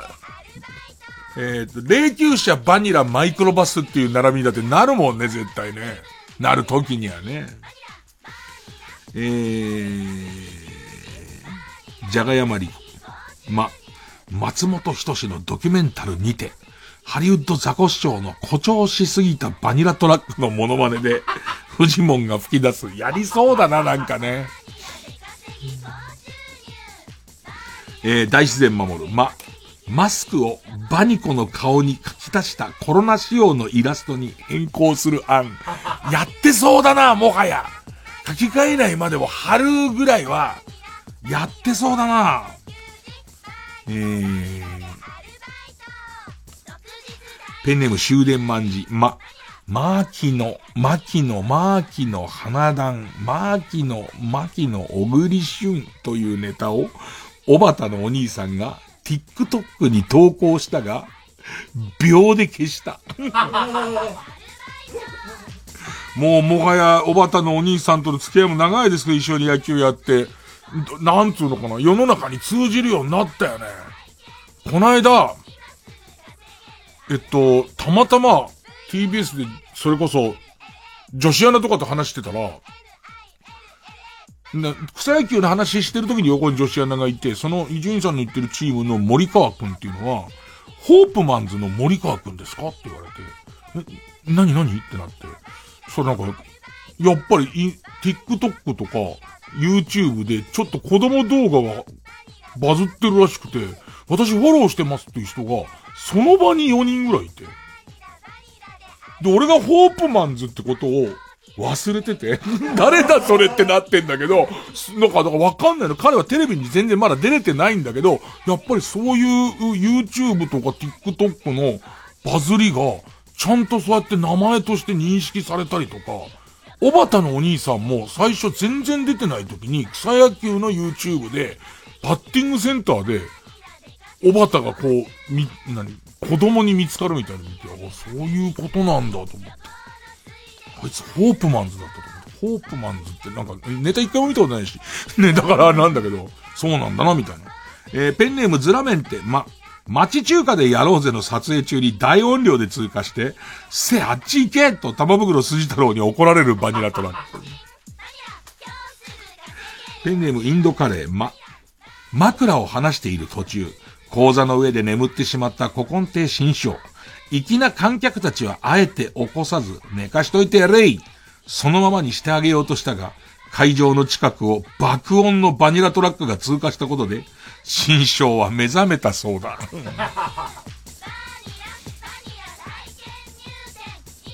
ペネムオーシャン、マチャーキ。おぎやはぎの愛車遍歴出身で、愛車遍歴出演で、華麗なる愛車遍歴年表で1年間だけ保有していたバニラトラックの話をする。なんで町秋急に買ったんだろう。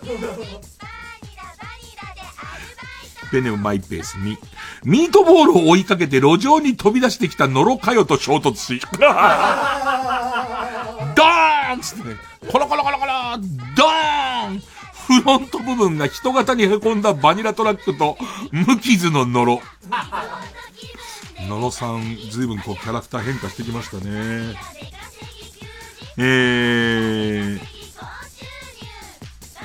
ペネム BJ サトルミ、みんながさほど詳しくない分野で攻めようと99人の壁にジャンルバニラトラックで挑戦するも、ジャンル働く車の小学生にあっさりブロックされる。ミニカーとかあるからね、プラモデルとかもあるからね。ペンネームケイちゃんに、みちょぱのケツから突然飛び出したドクロ型のおならを避けようとして横転するバニラトラック、 PS5 のゲームでの一場面。すげえやりたいわ。みちょぱのケツから出るドクロ型のおならを避けようとして横転するバニラトラックだよ。これをもうなんだろうね、もう PS4 で十分なのに PS5 になる理由なんてこれですよ。基本的にはだってさ、別にさ、実写かどうかわからないような普通のレースゲームなんかもできてるじゃん。だけどみちょぱのケツからドクロ型のおならが出てくるっていうで、それの中に突っ込んで、それがこう塵のようにね、まとわりつきながら、バニラトラックが横転する場面を CG しようと思ったら、そら PS5 いりますよ。やんないんだったら PS5 なんかいらない。そら PS5 をもうこれオーバースペックで作る必要なんかないですからね。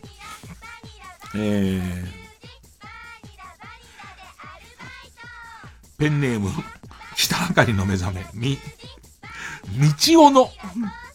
バニラトラックを5台集めて最強のキングバニラトラックを作りたいんですよ絶対から始まるトム・ブラウンの漫才。ちなみに4つ目には、バニラトラックバニラトラックバニラトラック、4つ目には山崎バニラが混入してしまう。活弁のね、あの人がね。ペンネーム田中福郎む、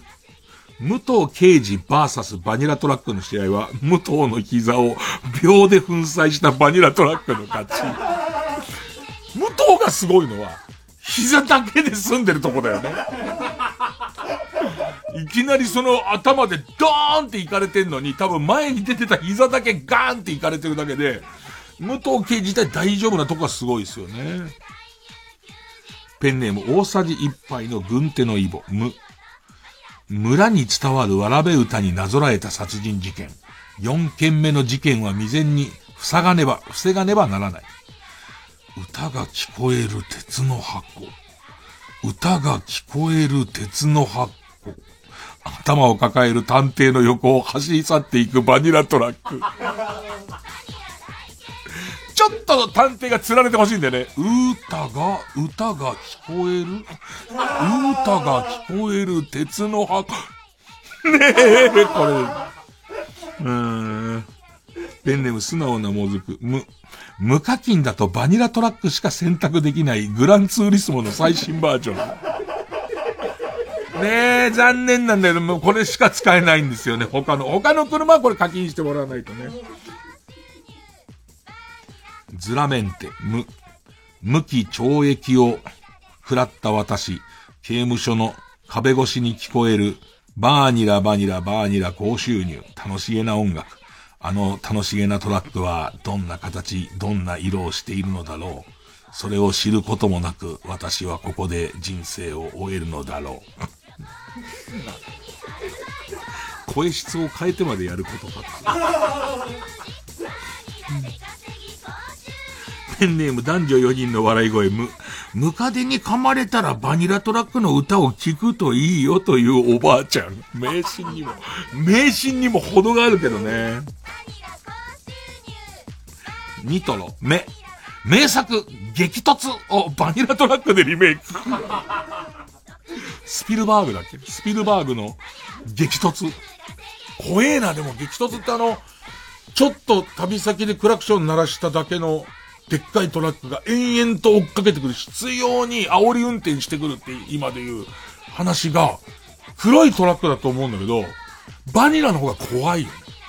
ずーっとバニラがどこまでも来る方がね。日本の子供たち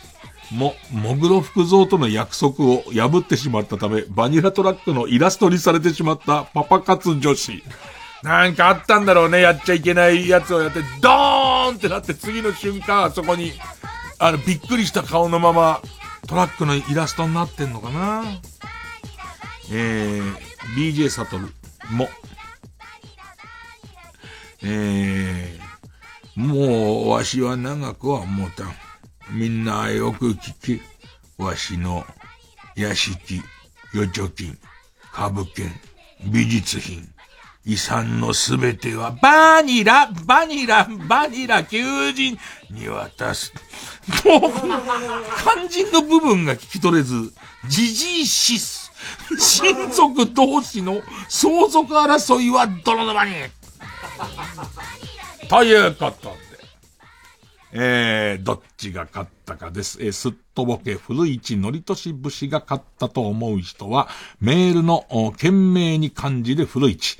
バニラ百景カルタが勝ったと思う人は、メールの件名にカタカナでバニラと書いて、メールの本文の方に住所、氏名、年齢、電話番号を書いて、これからかかる曲の間に送ってください。投票は1人1回で抽選で3名様にバカ力カードをプレゼントします。メールアドレスはいつもの baka@tbs.co.jp baka@tbs.co.jp です。ほんで曲はレミファでとは求む受付開始。ね愛してる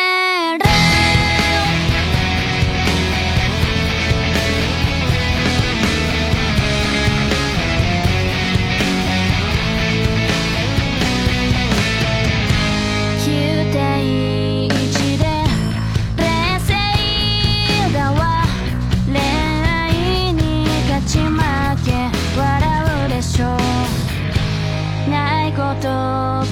い分かってんのよ。でもだって私だけができて不安にさせるのもあなたの策略でしょ。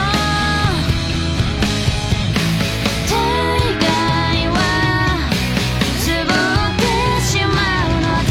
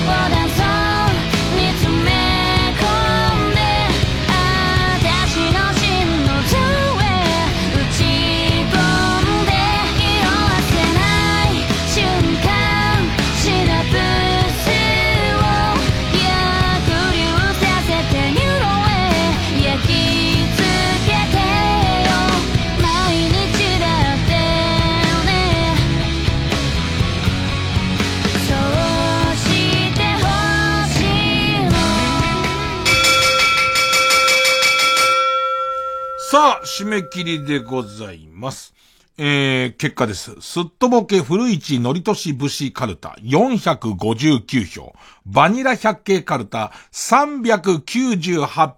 ったのはすっとぼけ古市のりとし武士カルタということは、すっとぼけ古市のりとし武士カルタが破行に進み、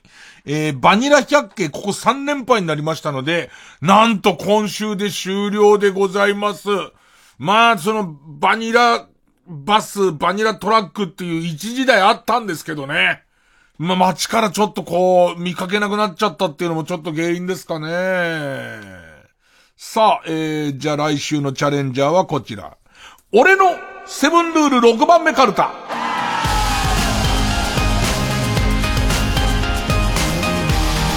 セブンルールも割と俺の中で旬が過ぎ、若林くんがいなくなってから。ただまあこれは独立してこう面白いのでぜひ頑張ってほしいんですが、例題破行ですね。破行、ペンネーム無資格無欠勤。フライングゲットを踊るときは前田敦子ではなく金太郎の動画を参考に。過剰なやつを参考にした方が素人はうまくいきますからね。それからですね、ペンネームそろそろ旧姓中山。本ルールに関して裁判上の紛争が生じたときは東京地方裁判所または東京簡易裁判所を第一審の専属的合意管轄裁判所とすることにコートオツは合意する。こんな難しい。もうずーっといろんなややこしいやつが出てきて、後で裁判になった時のこときちんとここに書かれてますからね。でいて急にしねと7番目はすごい明るいやつで前向きに生きていこうみたいなね。途中でお前ややこしい設定入れたなと思うんですけど、ということで次回の対戦カード、すっとぼけ古市のりとしぶしカルタ破行 VS 俺のセブンルール6番目カルタ破行、破行対決です。ジ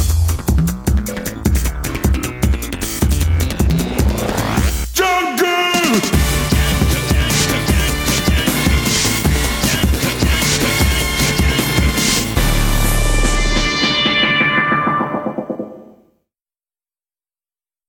後ろシティの金子学です。阿諏訪大義です。11月24日から27日までザ・高円寺2で後ろシティ単独ライブ出来たてのバランスを開催します。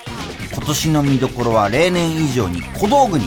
こだわったコントがあったりしますので、皆さん楽しみにしててください。はい、そして今年もオール新作になっておりますので、その辺も楽しみに見てください。そして今回はライブ配信も行います。ライブ配信チケットは絶賛販売中。詳しくは TBS ラジオイベントページをご覧ください。毎週水曜深夜0時から放送中、後ろシティ星のギガボディも聞いてね。俺たちがコメディアンだ。毎週金曜夜12時からのマイナビラフターナイトでは、今注目の若手芸人を紹介しています。ゴジラとメカゴジラだよ。バカダブルパチンコ。マイナビラフターナイトは毎週金曜夜12時から。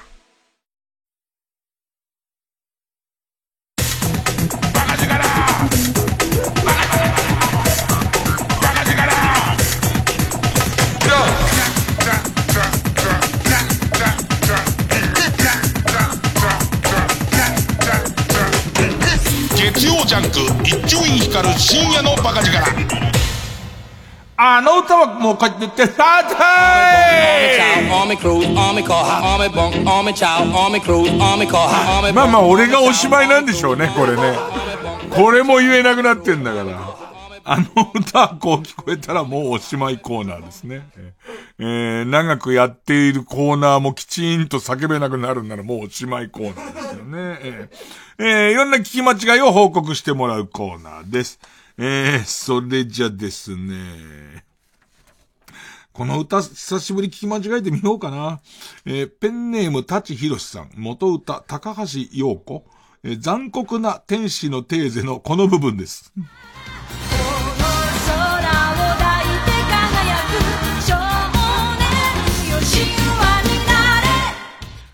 今日映画館で新エヴァンゲリオンの予告編かかってたの。1月もう終わっ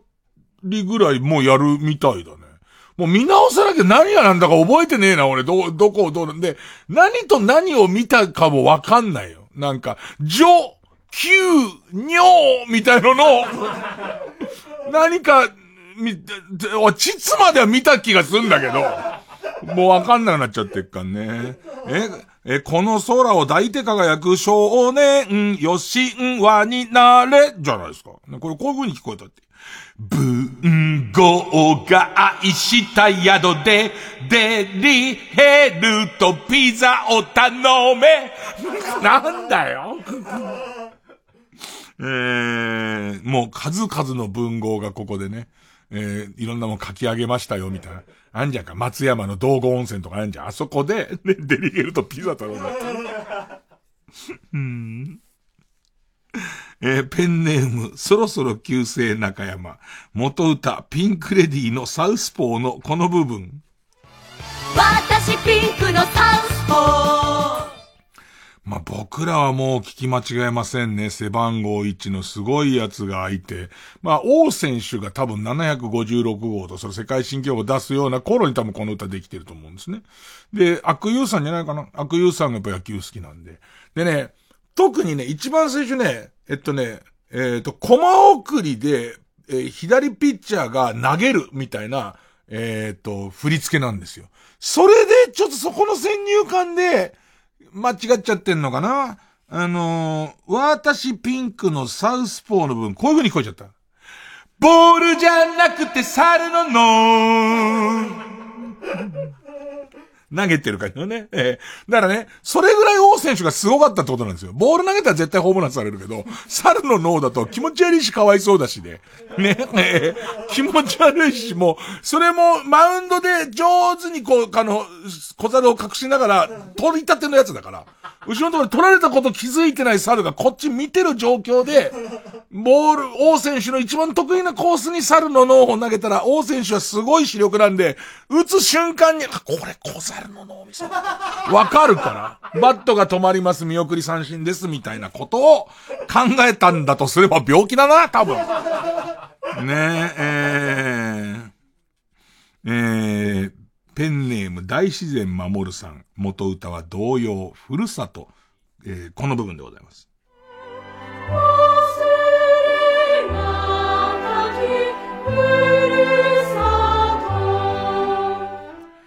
僕の中でね、納得のいく聞き違いとそうじゃないもんってあるんですよ。こういう風なことから、僕はそれ、分析しますとね、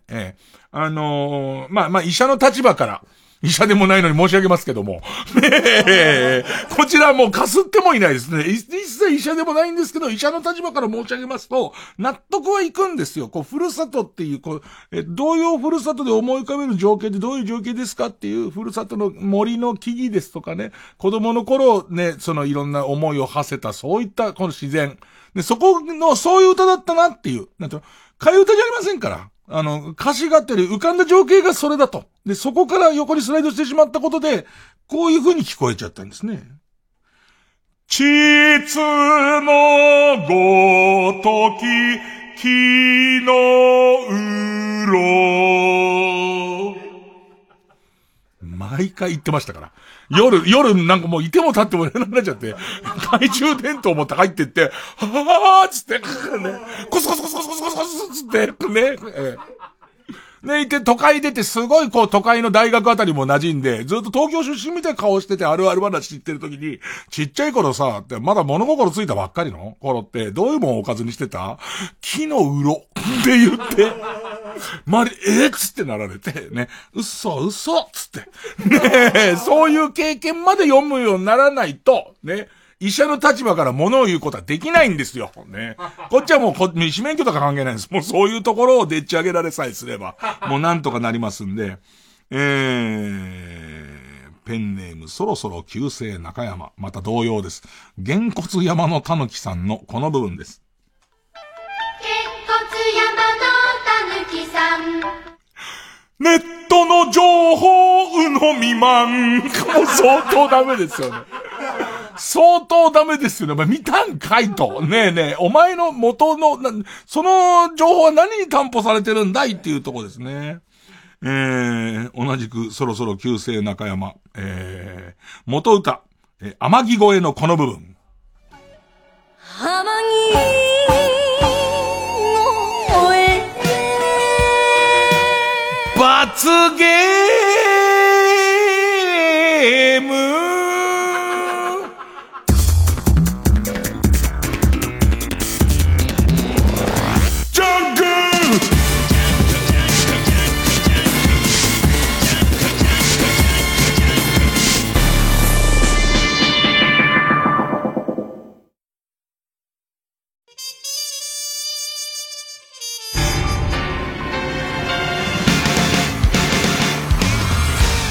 ここでセクシーゾーンのノットファウンドをお聴きください。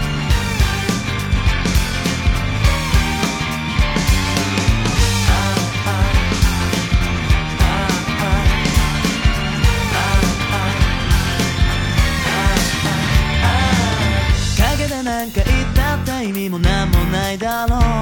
無感情がつぶや無責任を吐き出してる。ガヤなんて言わせちゃいな、そんなに何が気になんの。君の感情全て出し切って飛び込め。Don't stop ねじ込んでほんの絶望が絶望を踏まわして叫んで泣いて生きて、どうにか僕らが生まれた存在証明を。物足りないよ、物足りないだ、夢のまた夢のまた夢、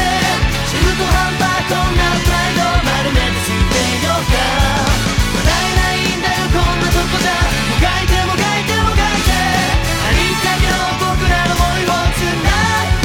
た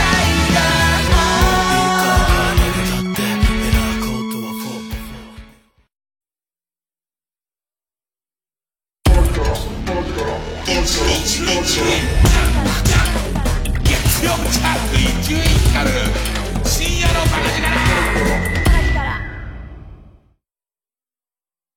ライムスター歌丸です。この度日本で唯一の国立映画専門機関国立映画アーカイブの音声ガイドを担当させていただくことになりました。その名もライムスター歌丸と見る国立映画アーカイブ常設展日本映画の歴史。皆さんご存知、はい、東宝。もともとこの会社は陶器技術の録音のための会社だったんですね。うん、その会社が技術を使うためにはうちの会社で映画作るしかないというところからスタートしたんです。あ、そういう順番なんですか。はい、面白い。1936年の日本映画監督協会、もう日本映画史の当時代表する監督たちが軒並み集まっているというのが大事ですね。うわ、もうこれ神々の集いですね、これね。まあ、映画に詳しくない人でもですね、思わずおーっと感心してしまうような本当に貴重な展示の数々を楽しくカジュアルにご紹介していく音声ガイドとなっています。スマートフォンアプリ耳タブは誰でも簡単にダウンロードできます。無料のお試し版もありますので、皆様ぜひ一度お試しください。ライムスター歌丸でした。 TBS ラジオジャンク、この時間は小学館、中外製薬、マルハニチロ、伊藤園ホテルズ、総合人材サービス新生梱包他各社の提供でお送りしました。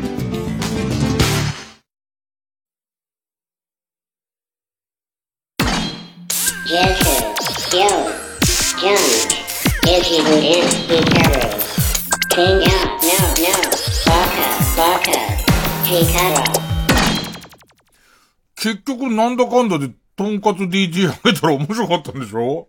見よっかなぁ。なんか別に鬼滅も見たかったから損はしてないんだけども、なんか多少ネタバレもされたしなぁ。あとまた罪の声もほんと面白いらしいんだよね。じゃあ来週罪の声かとんかつ DJ あげたらどっちか見ようかな。ねえ、まあでも鬼滅も普通に面白かったね。だから勢いだ、わかんねえのはさ、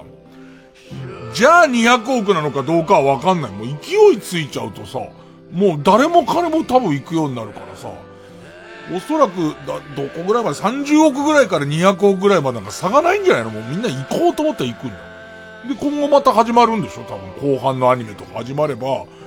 マジで電録タイアップあり得るような気がするんだよね。赤塚不二夫の鬼の面が終わって、なんか鬼滅の鬼のやつ、なんじゃねえ、なんねえか。どっちでもいいわ。あ、俺どっちでもいいわ。おやすみ。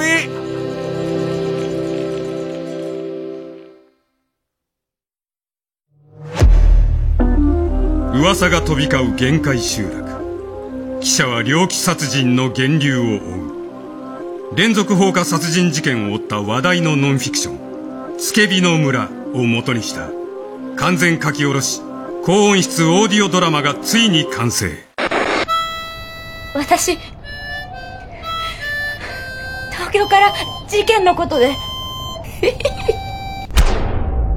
TBS ラジオプレゼンツ、つけびの村